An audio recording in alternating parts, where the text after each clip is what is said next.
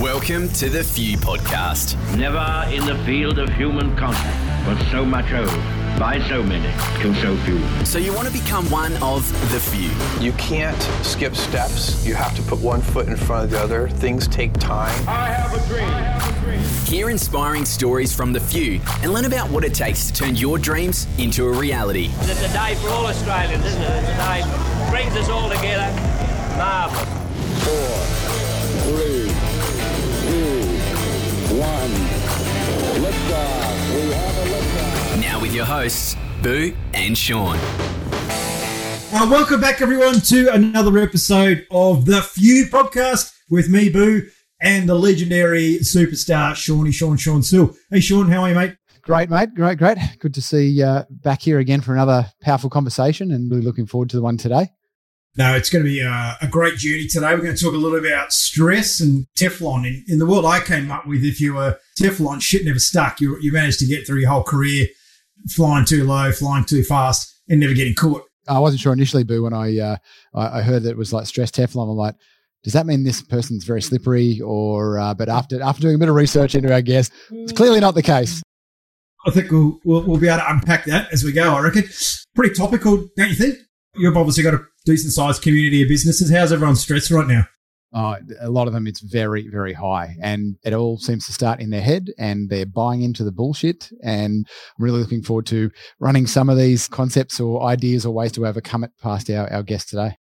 Awesome. Well, with no further ado, let's talk to the man that actually knows what he's talking about when it comes to, to stress, the author of uh, Stress Teflon, Luke Mathers. Lukey, thanks so much for joining uh, us today on The Few. Good to see you, Boo. Nice to meet you, Sean. Yeah, this is going to be fun. Good stuff. So I'm going to get straight in. Is what is stress Teflon? Like that, that's a, a very interesting title, and and what does it mean? It basically means that, that stress is a good thing, just don't let it stick to you. Yeah, it's like having fry pans, and if the stuff doesn't stick to it, then you use it for what it's good for, you get rid of it. And that's kind of what we want to do with Stress Teflon. We want to use the good bits of it, but not let the bad bits sort of come in and yeah, give us heart attacks and irritable bowel syndrome and all of those other health problems that you get when you when you're marinating in stress hormones. Use it, use it for what it's designed for, and then get rid of it. All the same stuff you get if you use Teflon coated saucepans and fry pans. Exactly. So the idea is just to just to embrace stress that it's actually it's actually a really good thing. And the hassle is if we if we demonize it and turn it into the worst thing in the world, it actually makes it even worse. It makes its negative effects worse, and we don't get to utilize the positive effect of it because there's so many things that are really stressful in your life that without them, life's pretty miserable. You know, think about falling in love. You think about flying fighter jets. Hell, hell, that's got to be stressful as all hell with people shooting at you and crashing and shit like that. That's got to be terrible. But yet, those are the things that actually define our lives and the things that actually are the punctuation points that makes our lives worth living. And the hassle is if we demonize stress, then we miss out on all of that really good stuff as well. And that's kind of what the message I kind of wanted to get across with Stress Teflon that we've got to we've got to utilize stress. I think the the concept is that stress has been given a bit of a bad rap. It's like stress is bad. You know, stress is going to kill you.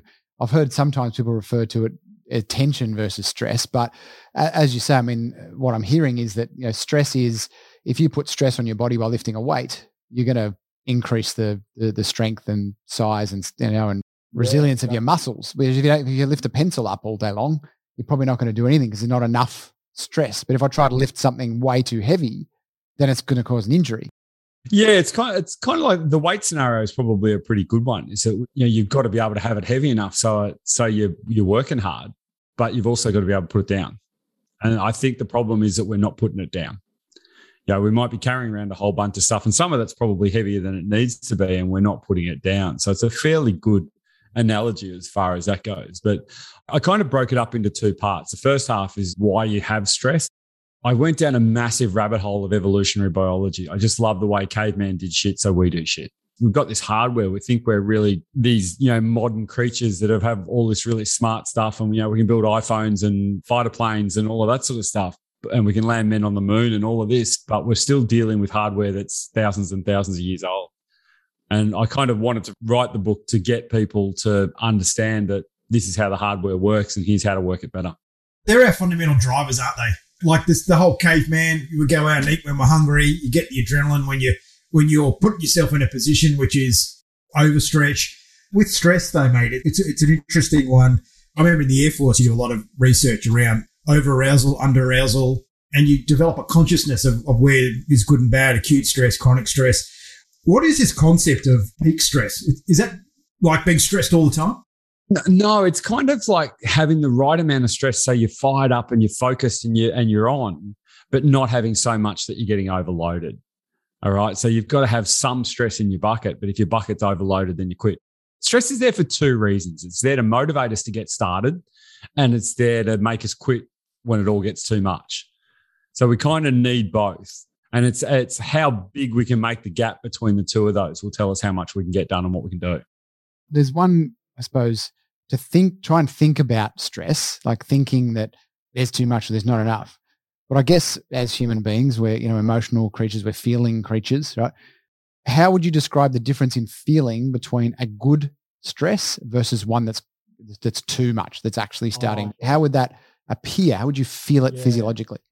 Uh, cracking question, Sean. I have a thing that I talk about in the book, and I wrote the book with with Mick Zelko, who's a who's got a PhD in cognitive neuroscience. So there's a little bit of nerd in there, but it's I've Lucified the nerd. But I, I reckon probably the the biggest model that we've got in there is a, is a fork in the stress road. That there's always a fork in the stress road, and it can either be a challenge or it can be a threat. And I think when it's a threat and it's a long term threat, then it turns toxic. But when it's a challenge, it actually doesn't. And the effects that it has on the body when we frame something as a challenge compared to when we frame it as a threat has a really, really different effect on our blood vessels. It has a really different effect on how we think and what, what our reactions are. One of them turns everything on, one of them makes us run for run for hills. And so I think being able to reframe whatever we're feeling as a challenge automatically turns it into a better type of stress than if we if we have it as a threat. You're saying that by us labeling it is literally changing our physiology yeah, it does. They did some great work out of Stanford with a lady called Kelly McGonigal. And she worked out that thinking that stress is bad for you was the seventh biggest killer in, in the United States, which I thought was quite cool. But what they worked out is they, they did a whole bunch of research and they worked out who thought stress was really bad and who thought it was actually okay for you. And then they tested them and see over the next 10 years and see who died. It wasn't so much how much stress you had in your world, it was how the value or whatever you put on it was the thing that worked out whether it was good or bad for you. So to be able to reframe it as, okay, this is something that's sent to test me. Merry Christmas. Know, use it as a challenge, I think makes a really big difference.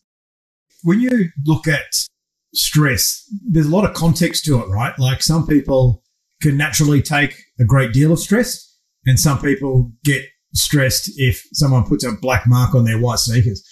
Yeah. What is it that that makes people more stress resilient than others? Is it a DNA thing? Can you teach yourself to be better with dealing stress? How do you know that I'm not frustrated with my white sneakers getting black marks on them? But anyway. yeah, yeah it's, I, I think it's most of it's a learned response.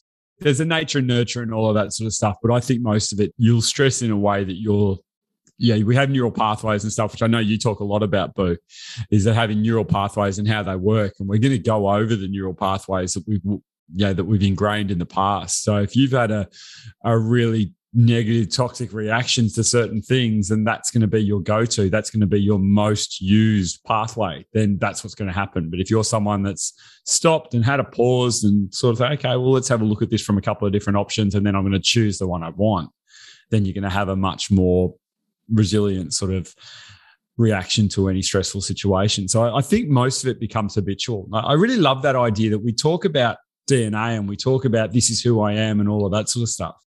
William James talked about humans are just bundles of habits. And I think if we start to frame our identity in terms of habits, it gives us a little bit of flexibility to change. That I'm not just this person, I'm in the habit of reacting this way. And that's causing these things. But I think we can actually reframe a lot of stuff particularly reactions to stress, is that's just what my habit is. And I think when we do that, we give ourselves that little bit of leeway, that little bit of room to be able to change. And I, th- I think that's a, a, bit of a game changer for me anyway.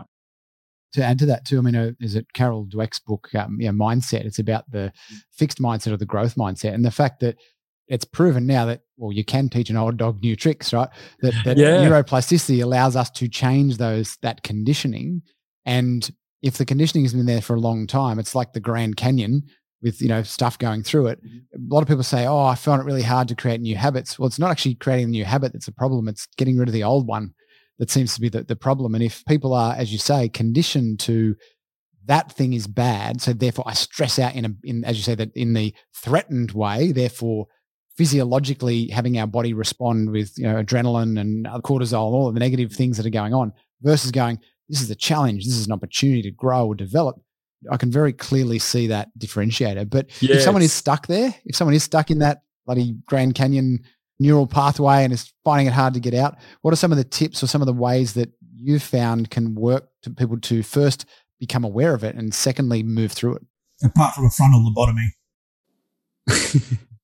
Yeah, funnily enough, you say that. That one of the things that happens when people get too full, when their bucket's right up to the top, is that one of the things you can do to regulate your emotions is stop giving a shit. You know, if you stop caring, apathy is one of the greatest tools you have in the whole armory to not let stress get on top of you. If you stop caring about it, it stops being stressful. It's a terrible strategy, but it's a strategy that lots and lots of people use. My boss is an asshole, is this, is that, or whatever, and it's really stressing me out. I'm not going to care about that anymore. And I'm not, I'm just going to phone my job in and I'm, I'm going to live this sort of shadow of a life. And I'm going to do that because I want to avoid the stress. So that's, a, no, it's an unhealthy way then. It's an avoidance strategy. Yeah. Yeah, it massively is. Yeah, it's a really unhealthy way to do it. But we we all come up with different habits. And and the thing you were talking about about the neural pathways and stuff, there's a road that runs between Brisbane and the Gold Coast called the M1. And next to the M1, there's a road that runs parallel with it for about 20 or 30 Ks. And that used to be the M1. And that used to be our main road that we took between Brisbane and the Gold Coast. And what the council did is they then went next to it and built this massive, big, you know, eight lane behemoth of a thing. And that's kind of what we've got to do with habit change a little bit. Well, I've been walking on this path for this amount of time. I've got to do the hard work. And like walking through a sand dune, you're not going to walk down to the beach and, and walk through the long grass. You're going to take the path. But if you want to walk a different route, you've got to then wear that path in again. And so it takes a little bit of hard work at the start. But once you do it a few times, you then create a new path and that becomes the one you want to take. I read this book about a guy that had locked in syndrome, where your brain doesn't connect to your you know motor services anymore. So you're alive in your head, nothing works. So you can't blink, you can't do anything. And the moral of that story was he built an entire neural pathway that never existed before to reconnect his brain to his motor skills. So, and he started to come out of lockdown.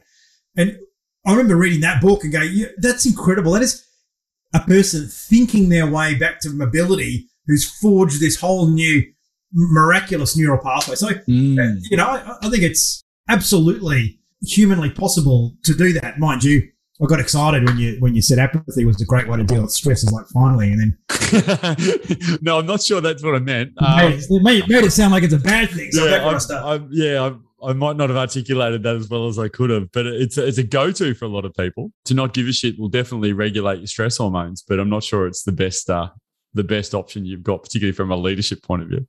because then you're going to create, keep creating those situations and habits going on and just burying it, burying it. Eventually, that shit's going to come out. So It is, yeah. So, look, obviously, at the moment with lockdowns and things like that, there's plenty of people that are under an immense amount of stress. They're having to homeschool their kids. And I remember doing that whilst traveling Australia in a caravan. And it was like homeschooling a nine year old version of myself. Let's say that I was surprised the caravan door didn't fall off uh, from being slammed so many times because you can't really escape unless you go out and somewhere else, right? Because it's a very small space. So people are now stuck at home. They're having homeschool sometimes multiple kids. They're with their other halves who they love but don't want to spend every waking moment with. You know, they're not able to go run their businesses or go to work. There's all these additional stresses and strains, and everyone's feeling it and they're bouncing off each other quite negatively. How would you suggest people can better deal with that to bring a bit more joy and calm and uh, acceptance perhaps into the environment? Great word that last one you used then was to was to get some acceptance in there. One of the tools I use a lot in my in the workshops that I do in companies and stuff like that now is we have a thing called a reset. And a reset is basically like when your computer's overloaded, there's too many things going on. We go control alt delete. All right. And it shuts everything down and you can restart the things that you want to. And I think we can kind of do that with our thinking as well.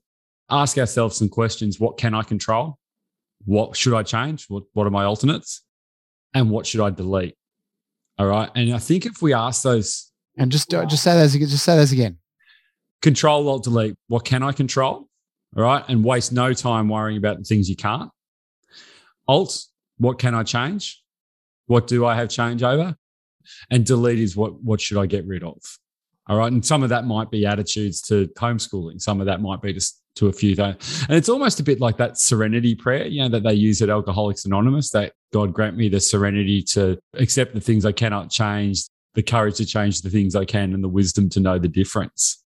And I think there's something really valid about that, that, well, I can kick and scream and I can whinge and sort of yell at politicians and do whatever I like because I'm in lockdown and I'm having to homeschool my kids and I've got jobs that I should be going to that earn me money and I can't do them. We can yell and scream all we like about that, but there's something you can't control.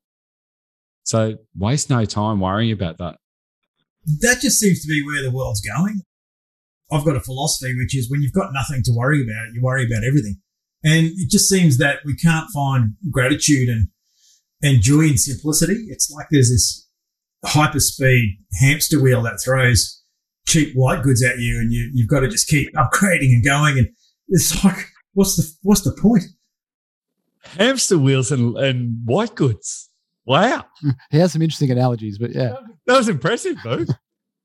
um, yeah, I know what you mean. That it's that we are getting we are getting just so worried about things. There's some really good work by Susan David out of Harvard. She, she wrote a book called Emotional Agility. One of the things she talks about in that is toxic positivity, that whole idea of let's turn everything into something positive and stuff like that. And I, I think I've been guilty of that almost my whole life of being sort of, yeah, no, let's just put a positive spin on that. And sometimes what it does, it makes us not stop and actually learn the lesson we need to learn from whatever something that has negative has happened. And I think one of the things about lockdowns and stuff is we've got to stop and actually learn the lesson. Are we giving our families and our relationships and, and ourselves enough time to actually stop and calm down and allow ourselves to be bored? There's some amazing things that happen on the other side of boredom. We're so like, keep boredom away. I can't have that. That's the worst thing in the whole entire world. I don't think boredom's ever killed anyone. No. But at the most creative things you have, I, I, I have this really weird strange thing that I do. I, I, love putting the washing on the line because you have some of the best ideas. You ever got writer's block? Can't put the washing on the line and you'll come up with whatever it is you have to do. So, but that idea of doing something that's utilizing your brain but not taking up any brain energy actually allows you to to actually come up with some really good ideas. What's it called? Resting brain theory or empty brain? Like when you think you're not thinking, how active your brain actually is in those moments. A bit of metacognition. Yeah, there's a thing called the default mode network, which is a yeah, a little strip that runs down a couple of things in between the middle of your brain from your prefrontal cortex to your posterior cingulate. There's some things in there that when it's what lights up when you're thinking about you. So when you daydream, and we all when we daydream, we do daydream about our sort of part in the world, and everything revolves around us. But that part of it is often where you know, a lot of your imagination and stuff comes from as well. And I think it's not such a bad thing. I, I reckon we've just got very intolerant to boredom. And I actually think it's not such a bad thing. I think we need to allow ourselves to be. I have a thing where we talk about sort of two ends of the spectrum. One is you're in the red and you're fired up and everything's going at a thousand miles an hour. And the other end, you're sort of chilled out and relaxed and getting a bit bored. And we kind of, we, you know, Schopenhauer talked about a people swing on a pendulum between pain and boredom. So we swing on a pendulum between running around with our heads chopped off and bored out of our nut. And I think we've got to enjoy that swing and being able to go to both ends. Whereas I think a lot of modern society, we've just gone to the fire up end and we've got stuck there. We haven't gone the other way. I believe it's the it's the level of information that's being thrown at us all the time. Always yeah. having these things at hand, ding, dinging at us, and it says jump, so you jump, you know, and something else dings, your email comes, it pops up on your screen, someone's ringing you, you got 17 voicemails and 50 emails. And it's almost like the structure that we've created is driving that innate, consistent, ongoing level of this underlying stress. We don't ever step back from it. Now, something you said before, you said about, you know, the people that make everything positive. Let's put a positive spin on it. To me, that's very similar to the whole avoidance strategy before of stop caring it's not addressing the issues, not addressing what needs to go on. One of the things that the COVID stuff first started last year is I was running an event and I'd run it a week later. If I'd cancel it, a week earlier, it wouldn't have been relevant. Throughout the event, I started to change the content based on what I was hearing, the fears, the concerns of, of the members in my inner circle group. And the one thing that I came up with is that people need to be realistic but optimistic. So not turn everything into a positive, but be optimistic about it. But also don't be like, yeah, it's all going to be fine or everything's going to, the world's going to end, right? Because again, those spectrum, either end of the spectrum is not where it actually is real. So it's like Mm. being real. Yeah, this sucks a bit, but if we're optimistic, it's not going to go forever. And what am I grateful for? And those sorts of things. And a big part of that, and I feel, and I want to get your opinion on where, how you think this is impacting people too, is particularly when people are in lockdowns or, or isolated from other people or in challenging situations in their life. How important do you believe what people are consuming on all levels, physically, you know, sleep, food, mentally, fitness, like the, the consumption, if you want to call it that, how important do you think that is in managing and sustaining a healthy level of stress? Oh man, that's a massive question. I have this this almost like an infinite model that if you if you imagine an infinity thing and and on that you have food, you have your mood, you have your move or how much you exercise, and then you snooze, how much you sleep. And then you kind of throw stress in at the middle of the loop. You think about those five. So food, mood, move, and snooze, and then stress in there as well. And all of those things, every single one of them affects the four others in some way. No one ever talks about sex on the few, you know, and a good shag's just as important as anything. I've just realised that. Oh, massive. It's a great way to empty your stress bucket. Thought that's where you were going with that for a minute. I was like, about time someone brought in the bedroom. I mean, No one's got on the job yet. but I just, you know, that, that things of you consume, you know, what you eat and when you eat, it's going to affect the way you sleep. And that's going to, you know, how you sleep is going to affect the way you exercise. And then that's going to affect your mood. And then it's going to affect how well you handle stress. All of those things come into it. So if we put that back through that control alt delete loop and what parts of them can I control, what parts of them can't, and actually do the things that you're in the control that you can help things like not going to bed at half past 12 because you just watched 48 episodes of something on Netflix and then wondering why you're waking up in the morning and you're cranky and eating bad food and not exercising because you're tired and then wondering why you're miserable and you're then snapping at your wife and your stress levels are going up because you're you're now blueing with her because you haven't been your best self. But it's a spiral, isn't it, Luke? If you start doing the negative stuff, it spirals negative, spirals down. Whereas if you start to im- do the positive one, you kind of spiral back up. But again, we're talking on consumption. How important do you feel? Because something I'm hearing all the time is when I hear from people go, Oh, I'm so worried about this. And we had this many cases today and this thing and that thing, is people are regurgitating what's coming in their eyes and their ears. And how important do you think it is of people being very conscious and very aware of managing what they consume? Because I haven't watched the news, read a newspaper, or listened to the news for over 25 years. I'm not dead. I know things are going on, but I don't use it as my way of learning about the world. I actually go and get information. I don't want to be fed information. So it allows me to not get all stressed about this stuff and be realistic but optimistic. So how important do you think it is when people are, particularly when they're confined and they're ending up on social media for longer because they're stuck at home, they're bored? Mm. How can people manage that sort of consumption? I think you've got to work out what empties your stress bucket and what fills it up. And I think once you understand that, there's no way you would watch morning news shows. You know, the idea of I'm going to wake up, I'm going to walk downstairs, and I'm going to have a cup of coffee and and watch all of these bad things. And I know they had 633 cases in New South Wales this morning.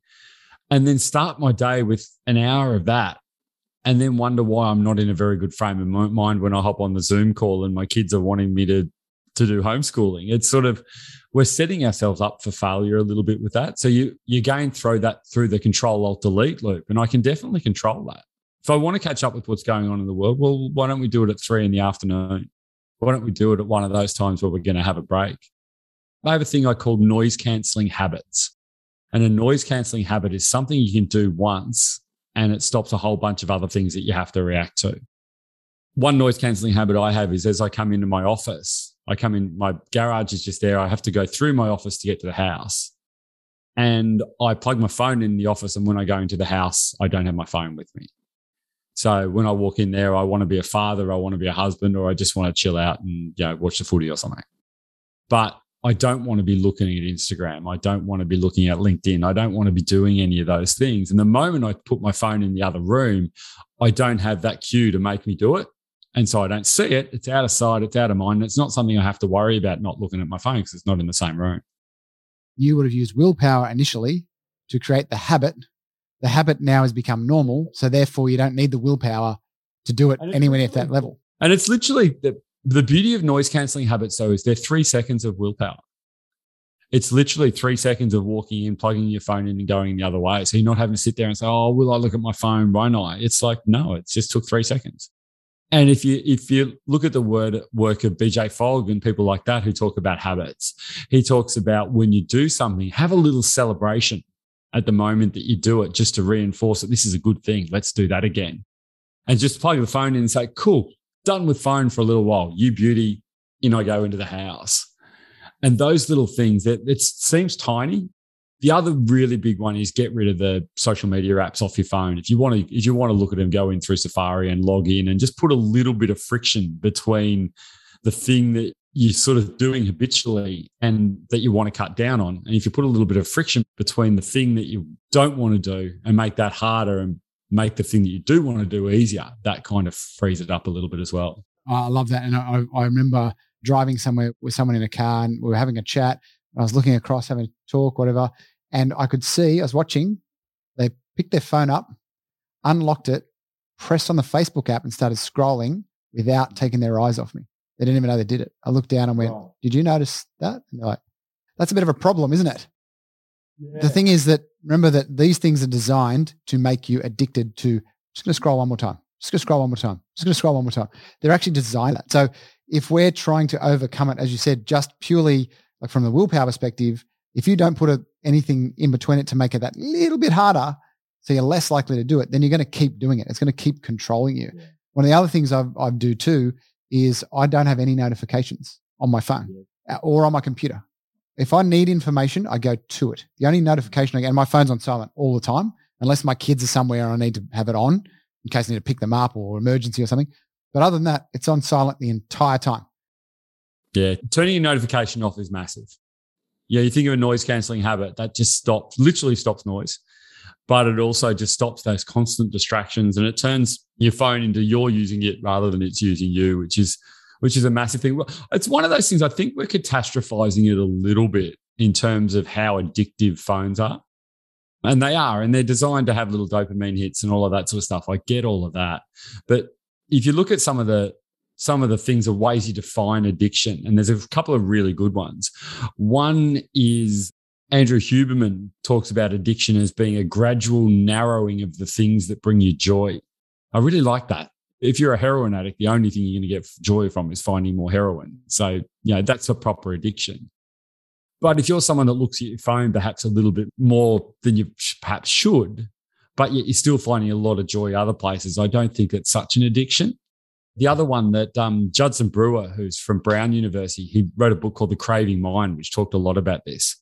And one of the things that he used in that was continuing to do something despite adverse consequences. And I really like that as far as phones go. Are the phones then turning into something that's stopping me having connections and stopping me talking to the person in the car next to me and just inanely scrolling on Facebook without even noticing I've done it, like your friend did? They're, my two that I really like. Is it a gradual narrowing of what I do? And am I doing it despite the adverse consequences? And if you're not getting adverse consequences, then it might not be an addiction.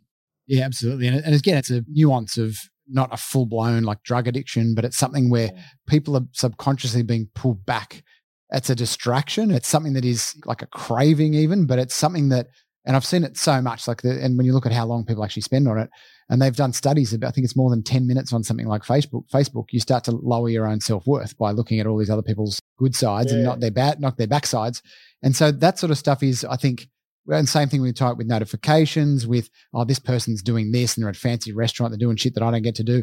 I see these things as all little tiny elements that are adding weight and adding potential stress. And they talk about, you know, the oh, straw, straw that broke the camel's back, you know, so it could be that little extra thing that makes you lose your crap over something, you know? And well, we're, well, we're a comparative species. We compare ourselves to other people all the time. That person's taller than me. That person's prettier than me, that person's got a bigger car.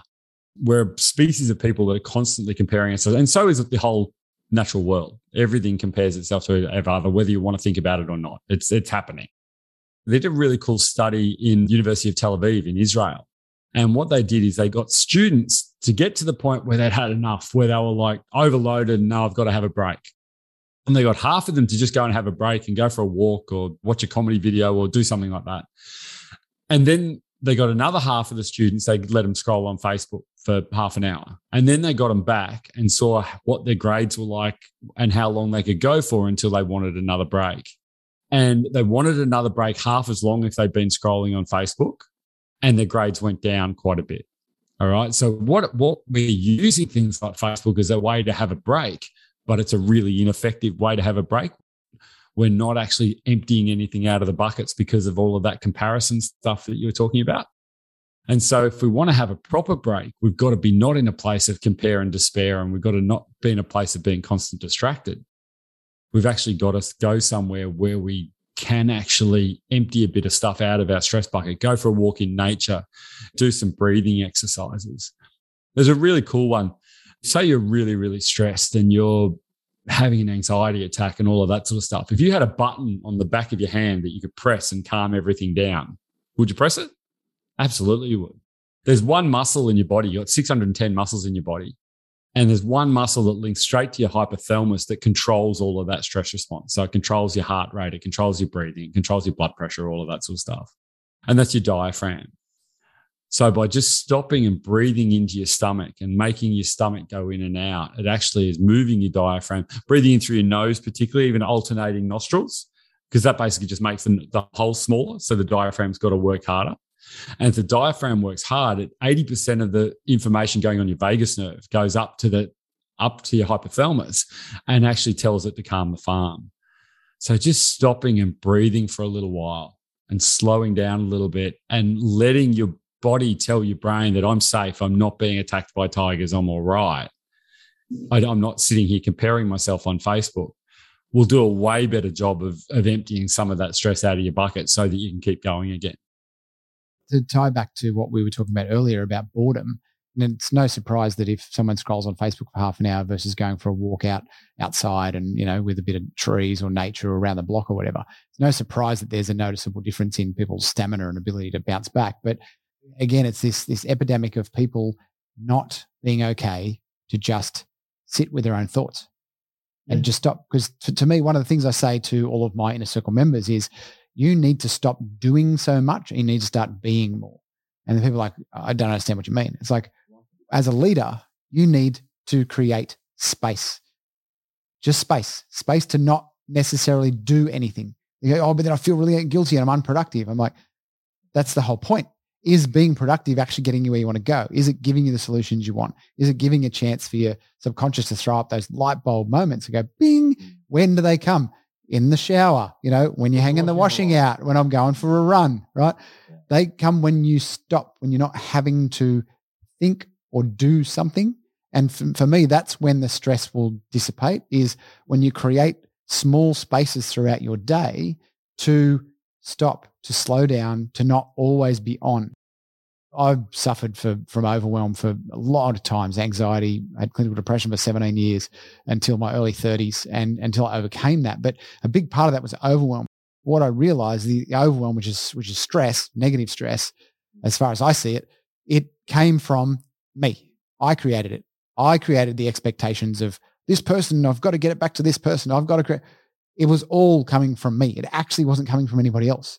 And once I realized that and realized that I had control, I could finally change something. That must have been a massive penny drop moment for you when you realized that was going on. And like, this and- is me. I'm doing it. It's not other people. Now, it took a while to get rid of the, you know, switch the single lane highway to the new eight lane highway, of Yeah. course.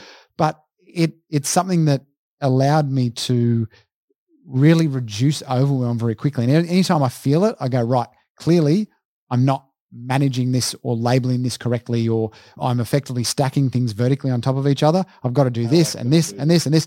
So what I do is I visually go, right, I'm going to take all these things I need to do. I'm going to line them up like dominoes because you can just see one domino. Then when that one gets knocked down, you see the next one. When that gets knocked down, you see the next one. So even visually, I'd use a visualization to go, okay, I'm going to place these things as if they're going forward in time in front of me so that Yeah, right. they're not all due right now because I can't do them all now. So stressing about having to do them all now is not going to help me do them. Yeah. You get into that loop and it seems a bit ridiculous. That, that's where the control alt delete's a really nice tool to be able to say, well, what can I control here? And take a deep breath while you're doing it and go, okay, I control X, Y, and Z. I can't do A, B, and C. That's all right. What can I change and what do I need to get rid of? And the fact that you worked out yourself that you were getting overloaded and it was your you are feeding you know there's a new part of your brain and an old part of your brain and you're feeding a lot of stress from that new part into the old ones by the stories you're telling yourself Brene Brown has a great thing that she talks about is, is she says the old brain gets a gets a shitty first crack at how to solve any problems. All right. And I really like that, that we don't have to accept the first thing our brain throws at us. We can acknowledge it and go, okay, cool. Well, that's one option. What other options have I got? I think the moment you do that, the moment you get curious, I think is a game changer. And you've, you've kind of touched on that a little bit before that when you stop and ask yourself some of those questions, then the parts of your brain that control a lot of that stress response actually go a little bit quieter. So getting a getting a little bit curious, finding out what it is that you do have some some control over and and letting go of the things that you can't and working out when you're the problem, which is what you did. And it's, it sounds like that was a massive game changer for you. Oh, absolutely. Huge, huge. And again, with what I do, obviously in mentoring other people, to learn that earlier on, it's been one of those things that's that's it's been able to show other people, hey, this was me too. I was doing this too. I'm not special. I've just learnt different ways of processing things and learnt not to label things good and bad. They just are. And if you, as you said, I didn't really associate the label with the stress level. But as soon as you said that earlier, it was just like, that was like a light bulb. It's like, oh, yeah, I can see that. So when I label it bad, it's like threat. When I label it good, it's like, okay, it's a challenge. I know this mm. it sucks, but you know what? It's a challenge. Let's let's do it. Question I wanted to ask, actually, a little bit of a off on a bit of a tangent, but um, you seem like a pretty motivated, pretty upbeat, optimistic person, and and mm. probably got a bit of Teflon on there for all the stress to slide off. What what is it that motivates you? What is it mm. keeps you going? I love sharing the stress Teflon message. I, I really love it. There are so many people that haven't had those penny drop moments. And if we can help facilitate a few of those, and you sound like you've done that with quite a few of the people in, in your group. If I can help people do that, oh man, it's just, I've had a couple of times in my life where I've had like top of the mountain syndrome. Like I retired at 31 for the first time and went, yeah, okay, I'm, I've done really well. I've worked my ass off. I've made some money and yeah, I'm good and was miserable within about a year. All right. And so there's a lot of times where you can you can chase those things, but you don't get sick of actually helping people. You don't get sick of making a difference in people's lives. You know, I love going to schools. I go to schools quite a bit now and actually talk to talk to kids in schools and you get like year 11 and 12 kids and you know we could have a, a half an hour conversation on way to change sleep habits and these kids are absolutely enthralled because there's lots and lots of things that they they don't realize that everyone else is having these same problems and they don't realize that everyone else's brains ruminate and they roll things around in their head. They just think it's them. And so to be able to normalize some of that and tell stories like yours, you know, you must have been sort of 13 or 14 when your depression started. Oh, about, about 17, yes. And so to be able to realize that other people are going through that and this is a thing that happens and these are the things that you've got to help you, it's massive. And so to be able to get up and do that sort of stuff, I love it. I love coaching. Coaching's like the most fun you can have when you, you you get people that are just riddled with anxiety and they're just barely wanting to go outside of the house, and you give them two or three tools, and all of a sudden they're whistling and loving life. You know, that's a warm, fuzzy feeling. That's like pissing in a wetsuit. It's like they're just the nicest feeling ever. It's great. So yeah, I I loved I love doing that sort of stuff. So it seems to be a common theme of the people we get on the on the few is the concept of serving other people and getting immense satisfaction. Because again, you know, I, I, can only imagine, you know, if you're on your deathbed, you know, 90 or something like that, and what do you wish you did more of? I don't think anyone's going to say scrolled Facebook or Instagram. Exactly. You know, it's it's going to be, well, I really wish I made a bigger impact or spent more time with with people that are important to me and things like that. I did that I was one of the original directors of Specsavers in Australia. So when Specsavers came to Australia, I sort of went around the country and helped sign people up and had the biggest store in the country and set lots of records and did lots of really, really cool stuff as part of it. Must have listened to that, to that Afterburner program, mate, clearly to have that sort of impact. Yeah, I actually did the Afterburner program with Boo. years and years ago. It was really cool. I, I took a lot away from that. I loved it. I still do red teaming now. I love it. And so I did all of that and it was all, all really successful and that, that was all really fun. I look back at the end of it and the main thing that I took joy on is that 12 people who had started their, their careers with me went on to own their own shops. All right. So they were people that worked in my store and sort of learnt the ropes that way. And then they went off and they actually did really successfully or did various degrees of success. But all the other things, all the records, all the money, all of that sort of stuff, it's all good. And it's, you know, nice to have those. And that's the way you keep score. But the only ones that you'd actually lie on your deathbed and feel really proud is the actual lives that you changed because you gave them the belief in themselves and you gave them that mentoring that actually got them to the next level. And I think when you look at things that you're going to sit on your deathbed and think, yeah, it was pretty good being me. I think those sort of things where you're making an impact on people's lives. And it sounds like you're doing that with some of the people that that you're talking to now. And I've, I've been to your courses as well, Boo, and I use words like red team every single week because I learned stuff from you guys. So the fact that we we now as sort of thought leaders, we get to go out there and make a difference, man, that's such a privilege and it's such a, a great thing. And it's you just always learn. And you can learn the same lesson again. Like your, your brain can only hold so much. It's you know what I love about this uh, Sean and Luke having these conversations is like, oh, that's right. Oh, that's right. No one's perfect and no one is the font of all knowledge and wisdom. So that curiosity to, to always seek and then find, you know, different angles and different perspectives. Yeah, it's a great word, isn't it? Curious. My new book that I'm writing at the moment is called Curious Habits. And I think when we get curious about our habits, we can actually change our identities and we can change a lot of things and get rid of a lot of the stuff that we do that's just not serving us anymore. And uh, I, I, actually think you're right, but I reckon the more we can get curious, the more we can decrease a lot of that toxic stress and and get people thriving in a way that's really going to help. Don't get furious, get curious. There you go. Boom. Nice, boom. There's a there's an Instagram post, a quote or something. But um, one of the phrases that I've used is you know walk into situations like a five year old, and they always ask why, why, why, and that's that same Why thing. It's the way curiosity. Yeah, I don't, I don't know where we lose that. I'm, I'm trying to hope I'm not losing it. Apathy, your friend, is I think why we lose it. It's just like yeah, yeah, you're probably right.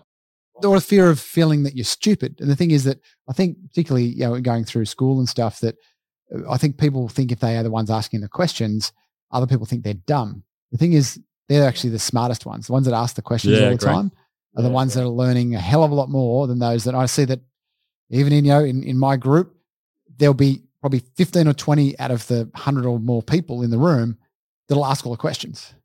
You know, the, the other 80% don't. And it's like, who's drawing the most value? But that's one of the things about in a leadership sort of situation, whether it's a coaching situation or the sort of workshops that you run, Boo, it's up to the person out the front to get people curious so that they want to answer those questions and create an environment that they're safe to do it as well. You know, both of those two things I think go in hand in hand. And a gun to their head with some people Yeah, sometimes. because they just will not hold a mic and stand up. You know, like they just won't do it. Although if someone says, I, I hate public speaking, or I hate doing this, I'm like, cool, come up on stage then and do it from here. And they realize that it didn't kill them. So, um, you know, it's a bit of a bit of a fun thing that we do if anyone ever sends that.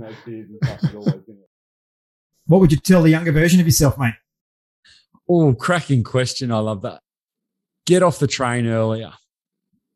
I think I think we spend a lot of time as blokes, is particularly through our you know twenties and thirties and forties, looking at the top of the mountain. So I've got to get there. I've got to get there. I've got to get there, and we don't stop and look around enough.